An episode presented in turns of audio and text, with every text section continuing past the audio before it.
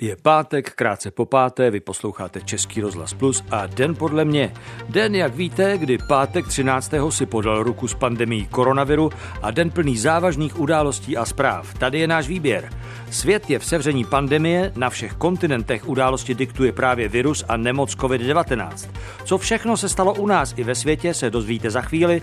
Vezmeme to z Česka do Německa, Španělska, Iránu i na fotbal do, do Británie. Nemoc nezachvacuje ale jenom plíce, ale taky finanční trhy, světovou ekonomiku a naše peněženky. Na co všechno se máme připravit? Jednou z největších dosavadních obětí je letecký průmysl. Aerolinie nelítalí, letadla jsou prázdná a bankovní účty aerolinek už skoro taky. Prázdné školy a děti, co si myslí, že mají prázdniny, to nebudou mít v době Google Classroom tak jednoduché jako my za uhelných prázdnin. Českem totiž letí vlna online vyučování. Spoustu z nás taky řeší, jak posílit vlastní imunitní systém, aby vydržel případný nápor viru. Řekneme vám spolu s odborníkem, co funguje a co ne. A na závěr dobrá zpráva. Největší evropský hudební festival stále věří, že roztančí v červnu 100 tisíce lidí. A my víme, kdo bude v Glastonbury v 50. výročí hrát. Tak dobře poslouchejte. Den podle Petra Šimůnka.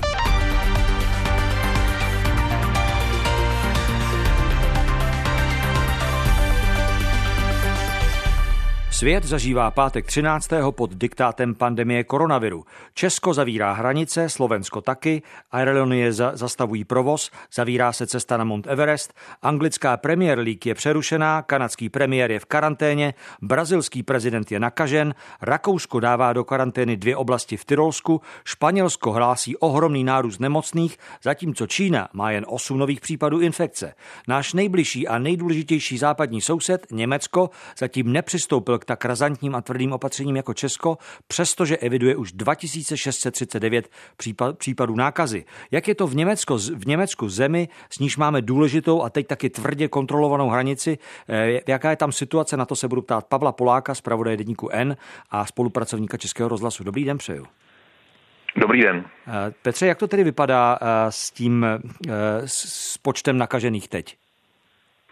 Eh, tak eh, jak jste říkal, ten počet je kolem 2600, co je eh, zajímavá, také znepokojící informace je, že ten počet se oproti včerejšímu dni vlastně poskočil o 10%, o 10% Institut Roberta Kocha, který je vládní institucí, který se specializuje na epidemie a virová, virová onemocnění, tak eh, ten eh, tuto zprávu eh, dnes ohlásil s tím, že to je opravdu razantní nástup této, této nemoci. A nicméně to odpovídá odhadům německých virologů, tedy to, že Německo stojí ještě před tou kulminací epidemie a počet e, onemocněných nebo nakažených e, lidí bude růst i v příštích dnech i týdnech. A Pavle, jak jsem říkal, přesto Německo nepřijalo tak tvrdá a razantní opatření jako my tady v Česku. Co se tedy v Německu teď děje? Jaká opatření tam vláda nařídila? Ehm, vláda dala doporučení nejprve eh, před ehm, pár dny, aby se zrušily akce s účastník, eh, akce, na, které, na kterých by bylo více než tisíc eh, účastníků. Nicméně ten vývoj spěje k tomu, že Německo přijímá podobná opatření jako Česká republika. Dnes se 13 spolkových zemí rozhodlo, že od příštího týdne budou zavřené školy, školky, omezují se eh, akce, na které s velkým počtem, eh, s velkým počtem lidí.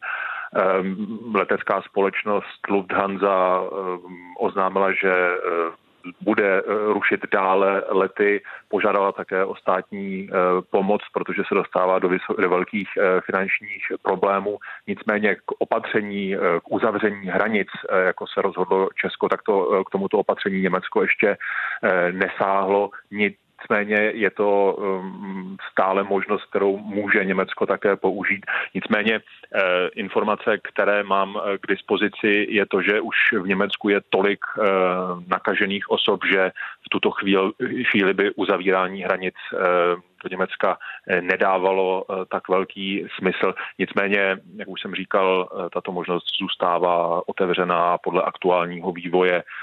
Bude spolková vláda dávat další doporučení jednotlivým spolkovým zemím, protože to je, zajím, to je důležité, vlastně ta opatření, i ty restriktivní, ta restriktivní opatření přijímají jednotlivé spolkové země. To je v gesci a v pravomoci jednotlivých spolkových zemí. Říká z Německa Pavel Polák z pravodaj deníku N. Děkujeme pěkně.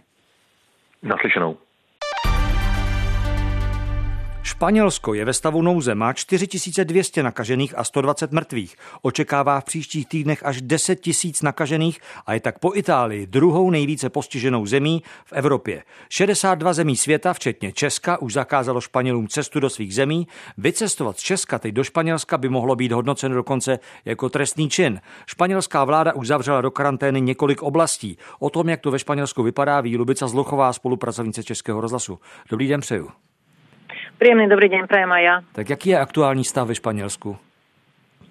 No tak ten vývoj je skutočne desivý, pretože kým ešte včera večer bolo infikovaných 3000 ľudí, dnes je to už, ako ste povedali, 4200, mŕtvych je 120, tie počty neustále stúpajú a preto vlastne aj Pedro Sanchez povedal, že tie čísla postihnutých porastú až do toho počtu 10 tisíc, vlastne podobne ako je to v Taliansku.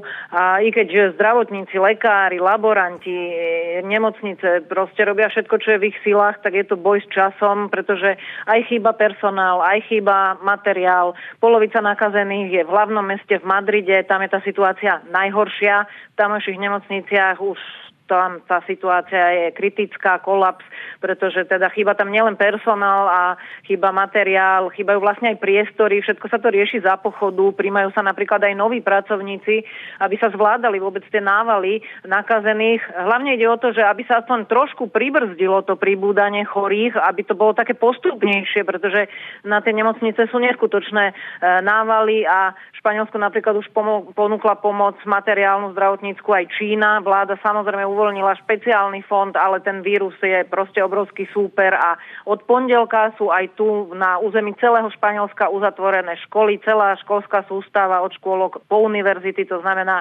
viac ako 10 miliónov študentov zostane doma. To by tiež mohlo pomôcť, pretože takisto ako aj inde, aj tu sú teraz dôležité tieto dva najbližšie týždňa, aspoň takto hovoria tunajší odborníci. Lubica, Španělé jsou známí svým docela uh, takovým jednoduchým životním stylem stylem. Jak to teď lidé ve Španělsku berou?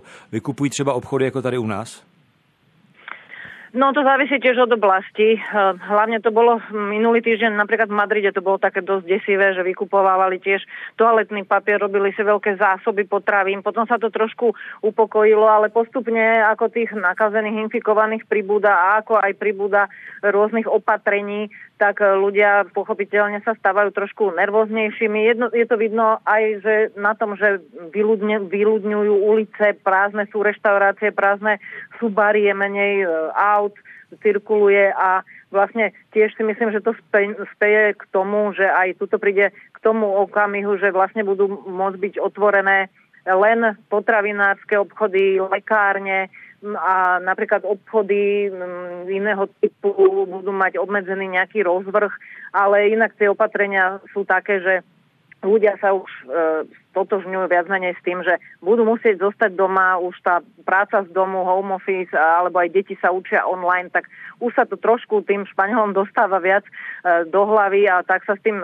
stotožňujú. A to je aj lepšie, že zostanú vlastne doma, lebo presne ten jednoduchý životný štýl spočíva aj z tej ich otvorenosti, srdečnosti, že sa pri zvítaniach boskávajú na obed líca, obchytávajú sa, oblapávajú, potlapkávajú. Potom ten vírus je samozrejme veľmi ťažké zastaviť, aby sa nešíril. Říká Lubica Zlochová ze Španělska děkujeme pěkně a přejeme hodně zdraví. Ďakujem veľmi pekne a ja vám do počutia. Na severním okraji iránského města Kom nechali místní úřady vykopat masové hroby. Ukazují to letecké snímky, které dnes zveřejnil americký deník The New York Times. Posvátné město Kom je největším ohniskem nákazy v Iránu. Zřizování velkého množství hrobů zvyšuje obavy, že rozsah epidemie v zemi je výrazně vyšší, než tvrdí vláda. Podle posledních oficiálních údajů má Irán 11 364 nakažených a 514 obětí koronaviru. Na lince je Pavel Novotný z televize Seznam, který co by reportér navštívil Irán krátce předtím, než tam dorazil koronavirus. Dobrý den, Pavle. Dobrý den. Dá se věřit těm informacím, které o epidemii poskytuje iránská vláda a úřady, nebo proč jsou vlastně pochybnosti, že by ta eh, čísla mohla být větší? No, ta otázka je obvyklá. Irán eh, v posledních desetiletích nemá úplně dobrou bilanci, co se co se informací týče. Samozřejmě lidé na bazaru, respektive lidé v Teheránu, se snaží ty informace získávat jinde než v oficiálních zdrojích. Eh, přispěla k tomu i letošní sestřelení ukrajinského letadla, které teheránský režim nejdříve vydával za nepřátelský akt posléze za nehodu, aby nakonec eh, připustil, že omylem, ale přesto to byl iránský režim, kdo tento letadlo sestřelil, takže Iránci sami těm informacím z oficiálních zdrojů úplně nevěří a spolehají se spíše na společenské, na, pardon, na sociální sítě a na vnější zdroje, které se k ním dostanou. Eh, na druhou stranu v tuto chvíli už Irán musí přistoupit k mnohem drastičtějším opatřením, než kterých já jsem byl svědkem. To znamená, že už je možné, že v rámci té krize Eh, ty čísla budou věrohodnější. Na druhou stranu iránský režim není tak demonický, jako si myslíme a navzdory tomu, že tam třeba ve městě kom speciálně byly ty problémy velké, tak já si nemyslím, že by ta země eh, to nezvládla nakonec eh, s tou nemocí ten boj jak si vybojovat. A Pavle, může se stát, že napětí kolem koronaviru může tu zemi destabilizovat, ohrožit ten současný režim? Určitě. Uh, už z počátku lidé měli pocit, že nedostávají dost informací, takže to se může stát. A uh, i ten, ten režim celkově, respektive ten stát celkově se sune ke změně. Na druhou stranu, někteří moji známí, které jsem v této souvislosti oslovil, tvrdí, že ten Irán naopak se může semknout a v tuto chvíli na politické různice prostě pozapomenout pro určitou chvíli. Zrovna v tuto chvíli, kdy jsme sledovali záběry z komu, kde jsou márnice plné těl a s čím souvisí i ten, i ten dnešní hromadný hrob, protože tam by opravdu mohl začít s přicházejícím jarem eh, k epidemii, která by prostě měla nedozírné následky, protože ty těla by různě tlela a nechci zacházet do nechutných podrobností. Takže oba vývoje jsou možné, ale eh, v zásadě si myslím, že spíše to ten režim oslabí. Říká Pavel Novotný z televize Seznam, kterém jsme, s kterým jsme se bavili o tom, jak to teď vypadá v Iránu. Díky pěkně. Děkuji, naschledanou.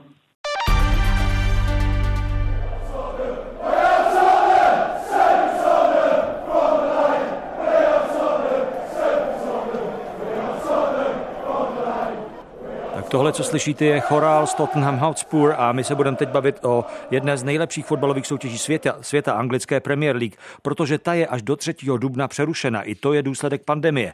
Proč se to stalo, to ví Jiří Hošek, šéf komentátor serveru Seznam zprávy a bývalý zpravodaj a kolega Česko, Českého rozhlasu v Británii. Dobrý den. Odpoledne. Jirko, jak to vypadá tedy s Premier League? No, byl to, Petře, strašně zvláštní eh, vývoj, protože stejně jako na britské politické scéně, tak i nejvyšší anglická fotbalová soutěž vlastně nekopírovala ten vývoj na evropském kontinentu a ještě uh, představte si, že včera pozdě odpoledne nebo podvečer uh, vedení Premier League se tvářilo, že uh, teď to víkendové kolo se odehraje úplně bez změn a dokonce, že se odehraje s plnými stadiony, ale potom jako by to bylo předem nějakým způsobem škodolibě zorganizované, tak vyloženě s odstupem několika desítek minut začaly eh, vylézat zprávy o tom, že je pozitivně testovaný trenér Arsenalu Mikel Arteta, eh, logicky celý tréninkový areál, celé mužstvo Arsenalu muselo do karantény, potom vyšla zpráva o pozitivním testu eh, třídelníka Chelsea Kaluma Hacna Odoje, Mezitím vlastně byli v karanténě tři fotbalisté Leicester City kteří měli symptomy toho koronaviru. No a dneska dopoledne se potom přidal pozitivní test eh, trenéra dalšího londýnského klubu West Hamu Davida Moise. Eh, pozitivně testování byli i tři nejmenovaní hráči. No a i ve světle toho eh, vlastně vedení nejenom Premier League, ale vůbec i anglické fotbalové asociace rozhodlo o zrušení všech zápasů, respektive jejich odložení minimálně do 3. dubna. Chudáš, chudák Tomáš Souček, který přestoupil do West Hamu, ten si to tam moc nezahraje. Eh, jak to z Premier League může vypadat dál? Dá se to vůbec odhadnout? Teď je to do 3. dubna zastavené, ale eh, když víme o tom, že takhle jsou nakaženy, eh, že tolik, že tolik hráčů má ten pozitivní test a ty ostatní jsou v karanténě, nebude to trvat déle? No, já bych asi začal tu odpověď tím, že naprosto klíčový nejenom pro Premier League eh, bude eh, vlastně druhý den příštího týdne v úterý velké zasedání UEFA, eh, které má rozhodovat o dalším osudu ligy mistrů, dalším osudu Evropské ligy a hlavně o dalším osudu fotbalového eura, mistrovství Evropy, které se má nebo které se mělo konat letos v červnu. A dokážu si představit, a vlastně britská média referují v tomto stylu, že kdyby se to fotbalové euro zrušilo, respektive přesunulo na rok 2021, tak by se vytvořil nějaký manévrovací prostor, kde by se ta sezóna v Anglii eh, mohla dohrát. Ona měla končit eh, v půlce května a že by se mohlo hrát vlastně do června, nebo možná ještě do nějaké poloviny června a ten letošní ročník by se stihnul zachránit, ale pochopitelně eh, spolu s tím, že se i v Británii jakoby malují různé katastrofické scénáře, tak je pochopitelně ve hře i ta varianta, že by se ten letošní ročník vlastně nedohrál, anuloval a celý by se zrušil. Hm, to by asi nejvíc mrzelo FC Liverpool, kteří vedou s jasným náskokem a směřovali k titulu a teď by mohl proklouznout. Je to tak, je, byla by to obrovská sportovní tragédie. Na druhou stranu musím velmi vyzdvihnout eh, trenéra Liverpoolu Jirgena Klopa, který dnes odpoledne vydal a to opravdu vřele našim posluchačům doporučuji eh, takový osobní dopis, je to takový statement na stránkách Liverpoolu, dá se najít na sociálních sítích. Velmi zjednodušeně řečeno německý trenér tam říká, Eh, fotbal je, je sice strašně důležitá věc, ale teď jde o zdraví, teď jde o život, buďte všichni bezpečí a to by měla být naše jasná priorita. Říká Jiří Hošek, šéf komentátor serveru Seznam zprávy a náš bývalý kolega a my skončíme s Liverpoolem taky You Will Never Walk Alone. Gary and the Pacemakers totiž mají krásný text, který říká, že když kráčíte bouří, nebojte se té temnoty, protože nakonec tam bude přece jenom zlatá obloha. and don't be afraid of the dark. At the end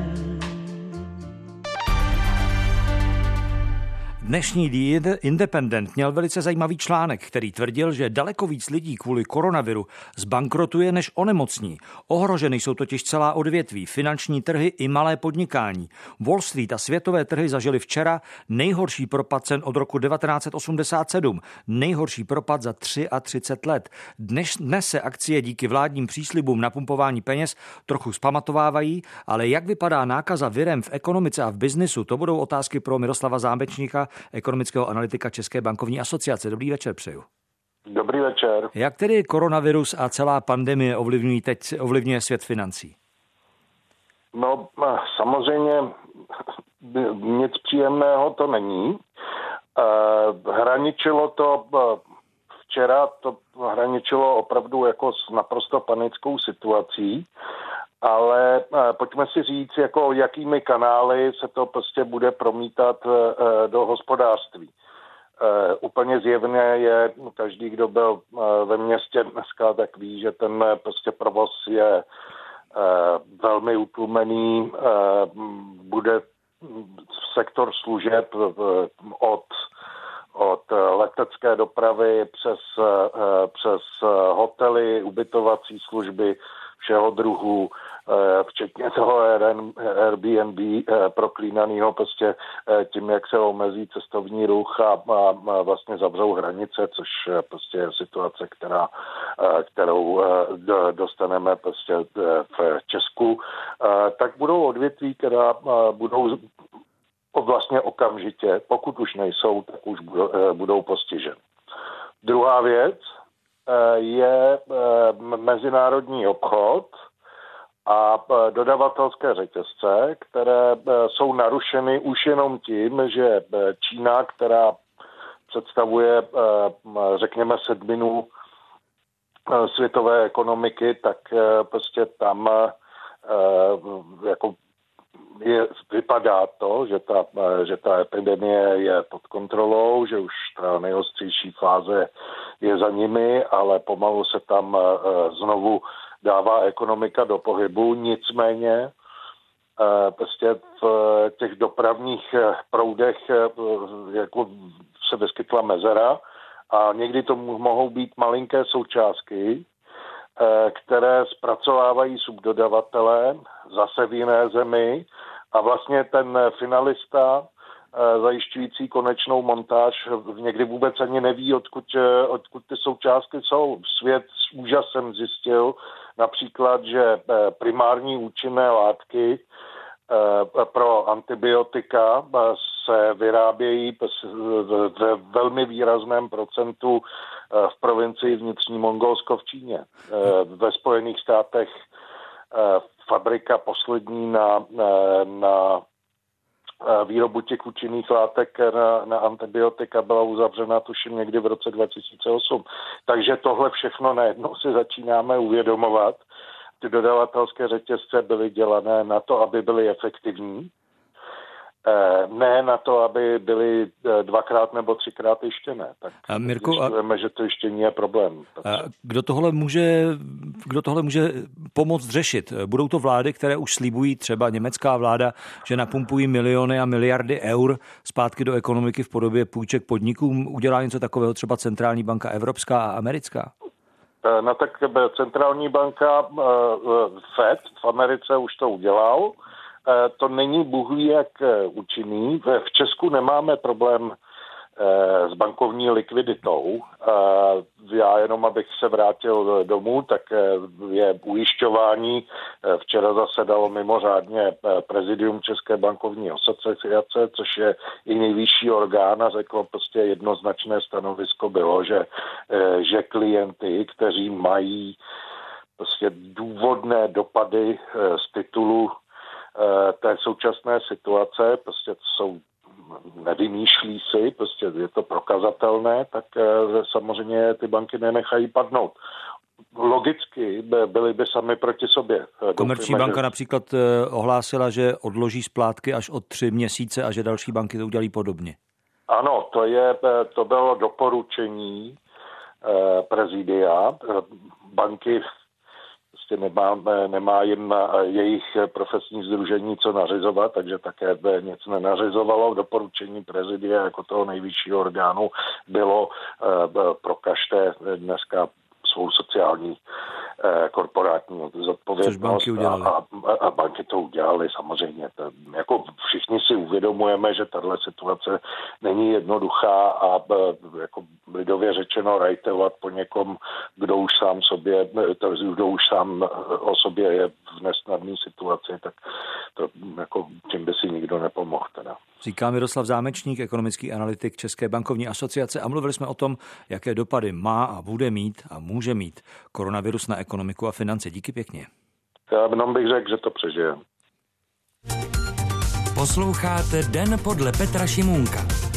Výběr událostí s nezaměnitelným rukopisem. Premiéra od pondělí do pátku po 17. hodině na Plusu.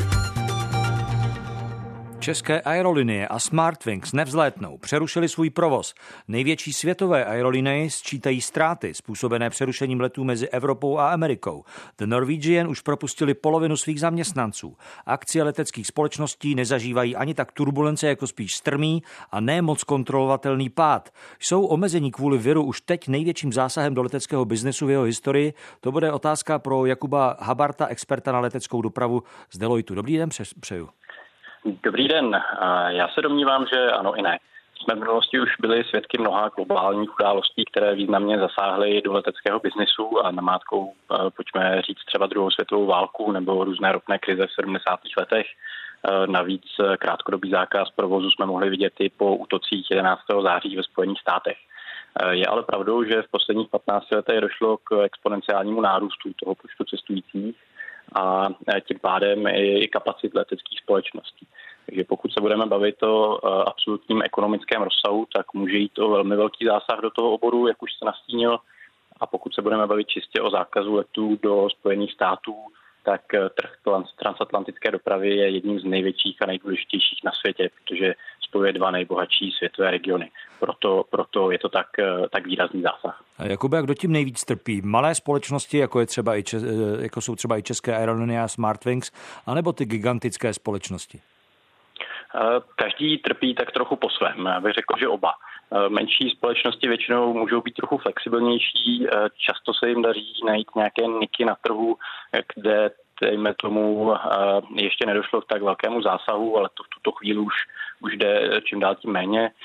Na druhé straně ale jsou zpravidla významně méně finančně připravená na takovou situaci, mají malé rezervy a spíš se dostanou do problémů.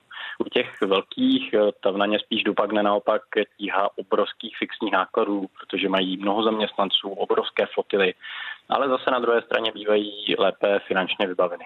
Ale toto rozdělení samozřejmě není úplně plošné, takže je to spíš případ případů. Norské aerolinky Norwegian eh, už teď eh, snížili počet zaměstnanců na polovinu. Eh, dá se očekávat, že ostatní budou postupovat stejně a je docela překvapivé, že třeba Norwegian zareagovali takhle rychle a hned to celé strhli na půlku. No, tady je velmi důležité, v jaké jurisdikci ta letecká společnost je provozována. A vlastně tyto kroky můžou být velké části diktovány třeba tím, jaké jsou jejich pracovně právní vztahy, jak mají nastavené smlouvy, co jim vlastně, vlastně umožňují zákony té dané země. Kromě toho snižování počtu zaměstnanců nebo převádění na neplacené volno je těch, je těch kroků, které můžou udělat e, ještě, ještě mnoho. Jakube, vy jste říkal na začátku, že to není ojedinělá věc, která se děje, ale na druhou stranu jste to porovnával třeba s druhou světovou válkou. Eh, v reakci na to taky akcie třeba Delta Airlines, United Airlines nebo i British Airways jdou dolů, investoři jim nevěří. Eh, budou tyhle společnosti podle vás potřebovat pomoc vlád v blízké době? Eh, já se obávám, že vlády v tuto chvíli řeší problémy s trochu vyšší prioritou, což eh, se asi shodneme, že, že je dobře. A zda se bez té pomoci obejdou, bude záležet případ od případu, protože, jak jsem říkal, tak každá společnost trpí tak trochu po svém. A zejména z našeho pohledu v Evropské unii to bude pak obtížné eh, takovou možnost podporu poskytnout vůbec vyjednat, protože těch zákonů zakazujících státní podporu společnostem působícím na tom otevřeném evropském nebi je, je několik a muselo by pravděpodobně dojít ke konsenzu eh, napříč Evropskou unii, že to povoleno bude, ale to je spíš politická než ekonomická otázka. Tohle dramatické omezení létání a krize leteckého průmyslu odhalilo taky jednu docela eh, bizarní a absurdní záležitost a sice, že ve vzduchu byly takzvaná letadla duchů, která létala prázdná jenom proto, aby si zachovala v Evropě své sloty, které mají přidělené a kdyby bývala nevzlétla, tak by o tyhle sloty, o ten časový úsek eh, přišla. Eh, je tahle praxe, která opravdu je úplně absurdní, že létají prázdná letadla ještě pořád v účinnosti, protože ještě v polovině týdne byla? Pokud vím, tak už nikoliv. Eh, většina slotových koordinátorů napříč Evropou a napříč Spojenými státy už tato pravidla zrušila nebo, nebo výrazně omezila. Na druhé straně, jakkoliv je to krok absurdní, tak ho musíme asi chápat z pohledu leteckých společností, které za ty sloty eh, často platí eh, skutečně obrovské částky. Například na londýnském letišti Heathrow, jednou z nejvytíženějších na světě, se jedná o desítky milionů dolarů za jeden pár slotů, to znamená jeden přílet a odlet letadla takže se jim vyplatilo nebo muselo vyplatit létat i prázdní. Eh, pochopitelně předpokládám, že by to jinak neudělali. Eh, Jakub Habart, expert na leteckou dopravu ze společnosti Deloitte, díky pěkně. Děkuji za pozvání. Hezký den. Všechny školy jsou od středy zavřené, ale to neznamená, že začaly prázdniny, protože nikdo neví, jak dlouho bude vládní nařízení platit. Snaží se teď ředitelé zajistit, aby výuka přece jen pokračovala aspoň nějak dál. Sta tisíce žáků a studentů se přesouvají z lavic na internet. S výukou na dálku chce pedagogům pomoci taky Smíchovská střední průmyslová škola a její projekt Mediální dům Preslova. Ten začne od příštího týdne ukazovat typy na co nejúčinnější internetovou výuku. Ředitel Smíchovské průmyslové školy Radko Sáblík je teď s námi námi ve spojení. Dobrý den přeju. Dobrý den. Eh, vy jste jako ředitel téhle školy možná dál než většina českých škol. Jaké typu, typy na výuku můžete tedy dát, aby studenti, kteří teď eh, si možná mysleli, že mají prázdniny, je tak úplně neměli? Eh, tak těch možností je samozřejmě mnoho. Vždycky bude záležet na tom, v jakém stavu je ta daná škola. A nejde jenom o to, jak má materiální vybavení, ale také dost významný faktor je, jak jsou připraveni učitele. Eh, já se obávám jedné věci, aby prostě se ta výuka nesmrskla na to, že ten učitel pošle studentům třeba e-mailem mnoho úloh, příkladů eh, a řekne jim, eh, spočítejte to, nebo tadyhle máte od stránky 10 do stránky 100 se to naučte, já vás to pak někdy vyzkouším takže to by nebylo úplně optimální. A jak by to mělo a... vypadat podle vás? No, tak já mám, eh, když se týká té výuky, tak já si myslím, že teď je obrovský prostor, abychom zkusili něco jako projektovou výuku.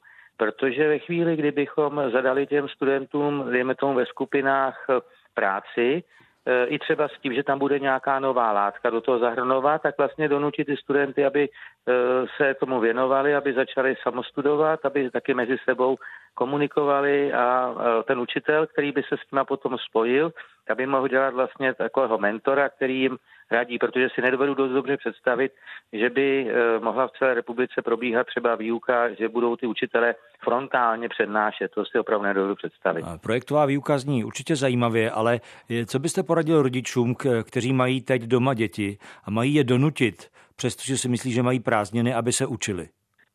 Tak to je, to je samozřejmě problém, který je zase z druhé strany. Eh, předpokládám, že eh, budou pouze dva ročníky, které budou na tom trošku jinak, a to jsou maturanti a žáci devátých tří, kteří se připravují na přijímačky na střední školy. Tam asi bude, tam ta motivace učit se nebude tak těžké, těžká a nebude těžké ji navodit. U těch dalších to samozřejmě bude záležet na určitých morálně volných vlastnostech, ale ty, učit, ty rodiče samozřejmě asi budou muset těm dětem trochu domluvit, protože si dovedu představit, že se zaradovali a budeme mít, eh, já nevím, měsíc, dva měsíce prázdnin. Takže to ale jako nedovolím, nedovolím si radit, to asi bude případ od případu. Pane řediteli, dá se z téhle krize trochu taky něco vytěžit, jako že by se právě třeba školy naučily novým formám výuky? Eh, to je přesně to, co si myslím, že vždycky eh, jako jsou situace, které jsou velmi negativní, což je teď ta epidemie. Na druhé straně, když tomu budeme přistupovat pozitivně, tak to má aspoň nějaký smysl. Myslím si, že by mohla tato krize nebo tato situace, která je zdravotní, mohla přinést eh, paradoxně do školství určitou, určité světlo, protože my chceme, aby, te, aby došlo k digitalizaci ve školství a vlastně tato situace by tomu nahrávala, protože je těžké vždycky vystoupit z té komfortní zóny a měnit nějaký návyk, eh, třeba u učitelů, ale i u, u těch studentů a žáků. Na tuhle chvíli eh, ono nic jiného moc nezbývá, pokud chtějí, pokud chtějí dále komunikovat. A s tím souvisí ten projekt, o kterém jste mluvili, že chceme vlastně pomoci. My jsme připravili ve spolupráci s, se zřizovatelem a s ministerstvem chceme od eh, pondělka spustit projekt Učíme online a zároveň i vlastně jako i rádio Amos, kde budeme Eh, internetové, kde budeme snažit dávat určité rady, ne naše knížecí, ale ve spolupráci s různými lidmi, kteří jsou, eh, kteří jsou zapojeni do toho, ať už jsou to z oblasti eh, poskytovatelů těch různých prostředků pro online výuku, ale také těch, kteří ji skutečně provozují. Takže chceme se tomu věnovat a chceme nabídnout ty možnosti, upozornit na určitá rizika, a také i na to, jaké podmínky jsou třeba potřeba, aby mohl nějaký ten produkt být na té škole implementován. Pane řediteli, jak jsem říkal, vaše Smíchovská střední průmyslová škola je v tom vepředu, i proto tenhle projekt rozjíždíte a nabízíte, pokud nás teď poslouchají učitelé. Kde tyhle užitečné typy a rady můžou najít? No my budeme, my budeme vlastně, teďkon, teďkon je to všechno narychlo, protože dneska jsem mluvil s programátorem, který, který do zítra připraví eh, ty stránky, bavíme se o obsahu, a e, už jsme v kontaktu s mnohými e, jako poskytovateli těch služeb. Od pondělka by měl být tento, e, tento portál, e, který by měl být, tučíme, online k dispozici a postupně ho budeme naplňovat, budeme se snažit, aby to bylo co nejrychleji. Taky IT oddělení by mělo udělat určitou analýzu, projít ty, projít ty nabídky, které jsou a postupně ji upozornit na určitá úskalí, to znamená jestli je vhodný anebo není vhodný, i když konečné rozhodnutí vždycky bude samozřejmě na těch učitelích.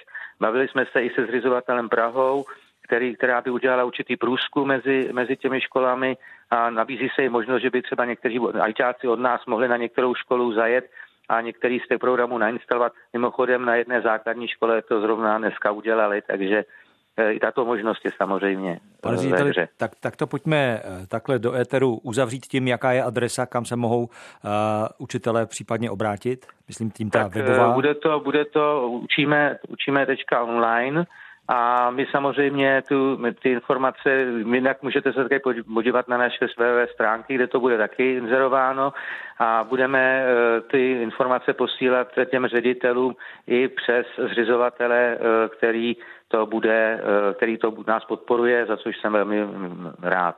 Říká Radko Sáblík, ředitel Smíchovské průmyslové školy a bavili jsme se o tom, jak pomoci učitelům a žákům, aby překonali teď tu dobu, kdy nejsou ve škole. Díky pěkně. Děkuji taky za pozvání. Můžu si nějak posílit svůj imunitní systém, aby odolal útoku koronaviru? Sta tisíce lidí teď na internetu hledají přesně podobné rady, jestli jim pomůžou vitamíny, studená sprcha, pobyt venku nebo víc zeleniny. Existuje vůbec ale nějaká možnost, jak posílit a obrnit svůj imunitní systém a to pokud možno rychle? To budou otázky pro doktora Pavla Suchánka, odborníka na výživu a sportovní aktivity dětí z Laboratoře pro výzkum aterosklerózy IKEM. Dobrý den, přeju pane doktore. Dobrý den. Možná pojďme si nejdřív říct, co to je vlastně imunitní systém. Imunitní systém je soubor vlastně různých buněk a jejich působků, které chrání náš organismus různými způsoby, například tím, že zpomalují pohyb bakterií, které se dostávají rychle do organismu, různě je obalují nebo je označují pro jiné imunitní buňky, které potom provrtávají a podobně. To znamená, je to velmi sofistikovaný systém, který má spoustu spolupracovníků, návazností a my bychom svým chováním mu měli pomáhat, nikoli ho brzdit a, a nějakým způsobem ho oslabovat. No a existuje vůbec nějaká možnost, jak ho posílit a to pokud možno rychle, když nám teď hrozí bezprostřední nebezpečí? Je samozřejmě několik způsobů. Velmi účinná je například konzumace vitamínu C, protože víme, že vitamin C jako antioxidační vitamin velmi výrazně podporuje například rychlost pohybu některých imunitních buněk směrem k místu infekce. Víme také, že koncentrace vitamínu C v séru odpovídá za takzvanou imunitní bariéru, to znamená, jakékoliv zdroje vitamínu C v tuto chvíli, pokud možno samozřejmě v přirozené formě, jsou žádoucí. Dále potom víme, že velmi velmi důležitým tématem je zdraví našich střev neboli tzv. střevní mikrobiom, což je soubor různých mikroorganismů, které zase působí na naši imunitní soustavu, takže ji výrazným způsobem posilují. Stejně tak víme, že důležité jsou například věci typu rozpustné vlákniny, které mají tzv. prebiotický efekt neboli prebiotika.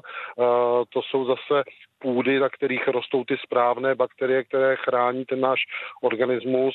Eh, velmi výhodné a důležité je například i železo, protože železo je součástí imunitního systému a když jste mluvil o té aktivitě, tak já bych chtěl zdůraznit, že aktivita je důležitá, ale zrovna v tom období těch epidemí by měla být spíše přiměřená, protože mhm. víme, že intenzivní fyzická zátěž nárazovitá imunitnímu systému spíše škodí a tu imunitní bariéru spíše snižuje. To znají vrcholoví sportovci, kteří třeba po výrazných výkonech najednou potom onemocní a je to právě proto, že tím výkonem vyčerpali ten imunitní imunitní systém a to tělo je potom daleko více zranitelné. Takže aktivita ano, ale přiměřená, umírněná a rozumná.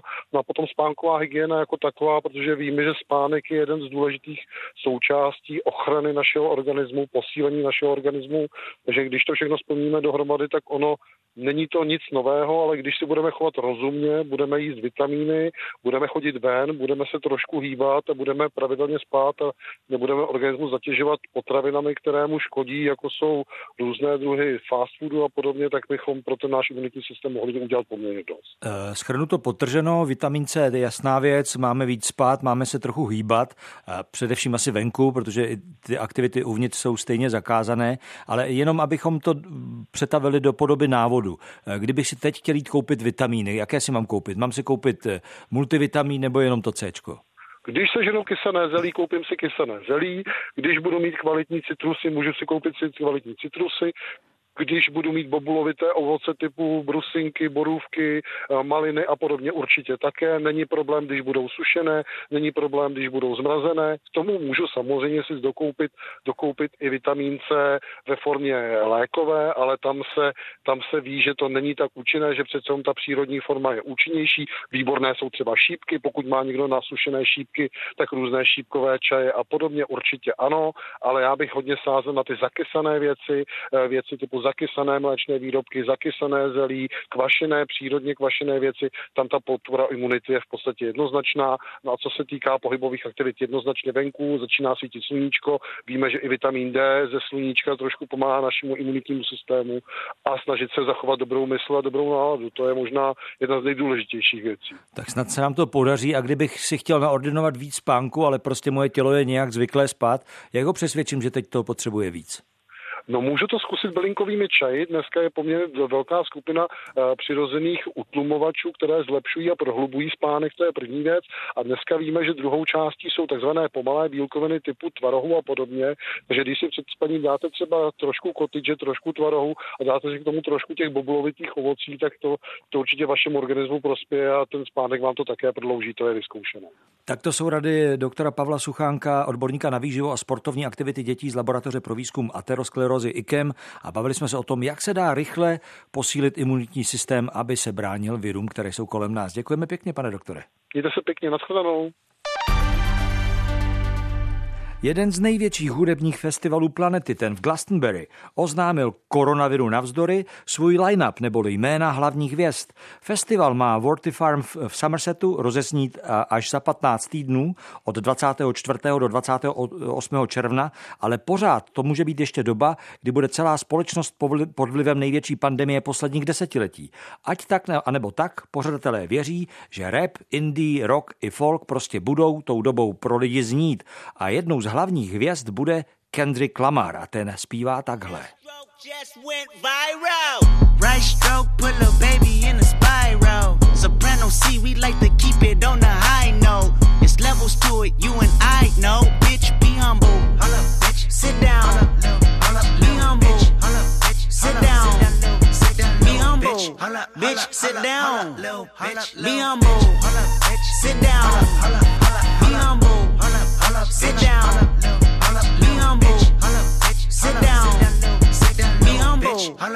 Sit down. Be humble. Sit down. Kendrick Lamar a Humble, Be Humble, to ostatní už si poslechnete a přeložíte sami, a, tak to je jeden, jedna z hlavních hvězd festivalu v Glastonbury a my máme na telefonu Aleše Opekara, hudebního publicistu z Ústavu dějina umění a taky člověka, který v Glastonbury kolikrát Aleše byl?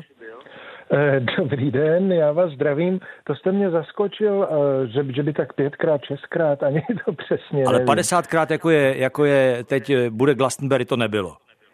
To nebylo, ono to ani 50krát nebylo, protože nebylo to každý rok, vždy, vždycky, nebo ne vždycky, ale v určitých etapách se vynechával jeden rok, dva, nebo e, dokonce mezi lety 71 a 79 byla takováhle delší pauza, čili je to po 50 letech, ale nikoli v 50. ročník. Je to největší evropský festival pořád ještě a jak ten festival vlastně vypadá? Já si myslím, že jo. Samozřejmě, že tady máme třeba dánský Roskilde, eh, Siget v Maďarsku je taky velký, ale ten asi bude největší eh, i s účinkujícími a různým personálem. Tam bývá kolem 200 tisíc lidí a přesto vlastně nemá na uh, účastníky někdejšího Woodstocku, že to byl nepřekonatelný uh, rekord. Ale svým charakterem na ten Woodstock si myslím vlastně navazoval, protože v tom roce 70 a 71, kdy byly ty první dva ročníky, tak to mělo vysloveně takové hippie kořeny. A teď je to festival, kde je všechno možné, tady kromě eh, Kendricka Lamara, který bude navazovat i na eh, loňské vystoupení rapera Stormzyho, které bylo prý jedno z nejlepších, co vůbec bylo v Glastonbury, kdy k vidění tam bude taky letos třeba Taylor Swift, Diana Ross, hmm. Primal Scream, Editors nebo dva bývalí hráči z kapely Radiohead, eh, spoustu věcí a taky třeba popová zpěvačka Dua Lipa, která bude zpívat nejspíš taky Don't Start Now. Don't show up, don't come out,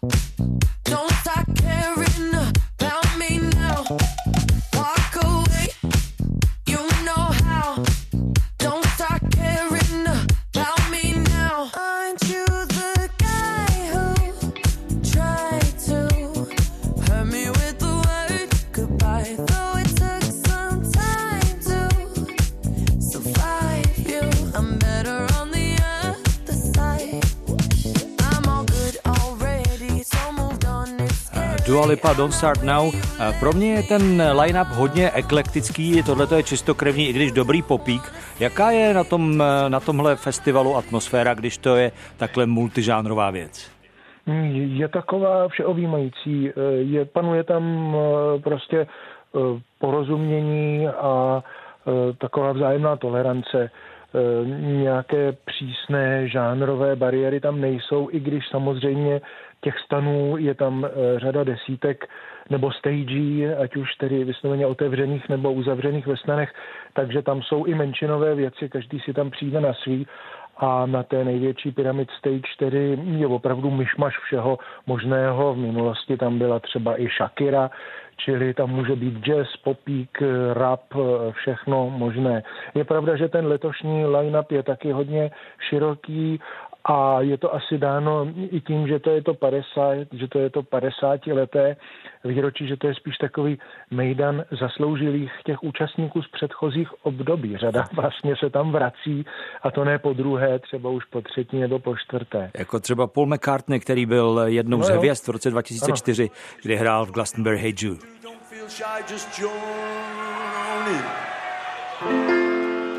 Hey Jude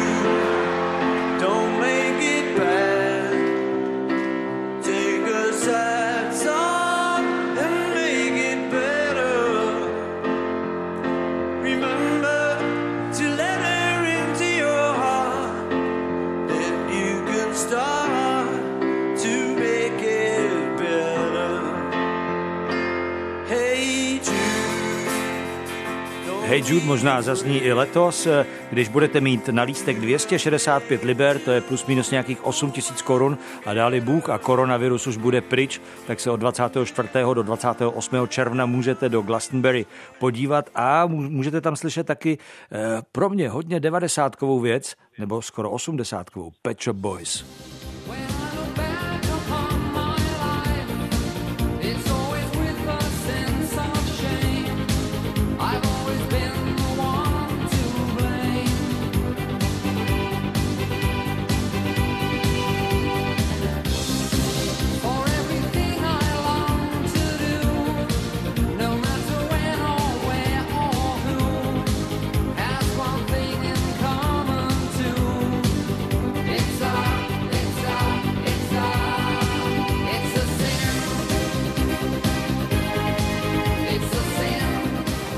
It's a sin, je to hřích od eh, Pet Shop Boys. Eh, Aleši, na co vy se nejvíc těšíte letos na Glastonbury a plánujete tam jet, jestli se dá vůbec já plánovat? Tam, já, tam, já tam letos nejedu, dokonce si myslím, že to je dost odvážné tedy od těch pořadatelů, ale držím palce. Eh, kdybych tam jel, tak bych samozřejmě si zašel určitě na ta velká jména, tím člověk nic neskazí, na Sinead O'Connor, na Susan Vega, klidně i na Herbie Hancocka, eh, na Editors, eh, Tina Riven, Pouštní blues, eh, zkrátka, a i na nějaké takové ty mladší, jako je třeba Tom Mish nebo Yusuf Days nebo skupina Squid. Určitě bych měl hodně bolavé nohy od toho běhání od stage ke stage. A možná i od tance, kdybyste si zatancoval na Fatboy Slima a Weapon of Choice.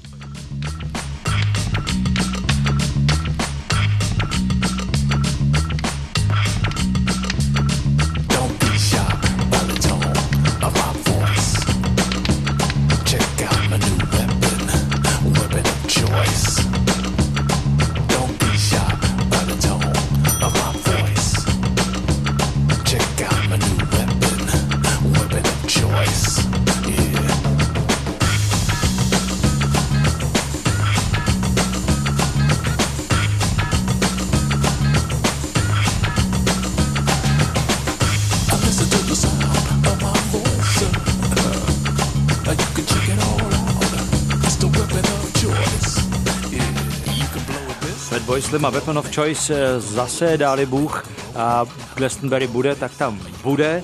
A my jsme se o Glastonbury bavili s Alešem Opekarem, hudebním publicistou z Ústavu dějin umění. Děkujeme pěkně. Děkuji za zavolání. A poslední, co vám zahrajeme a co taky může být na eh, tomhle festivalu v Glastonbury, bude Lana Del Rey a její písnička Ride.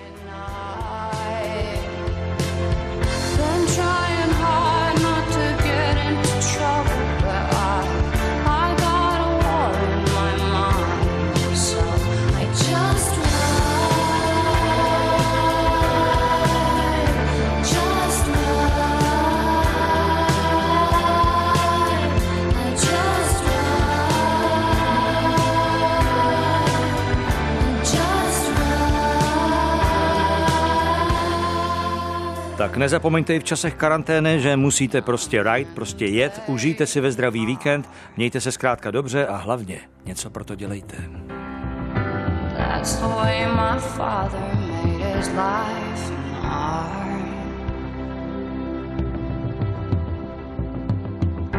Drink all day and we talk till dark.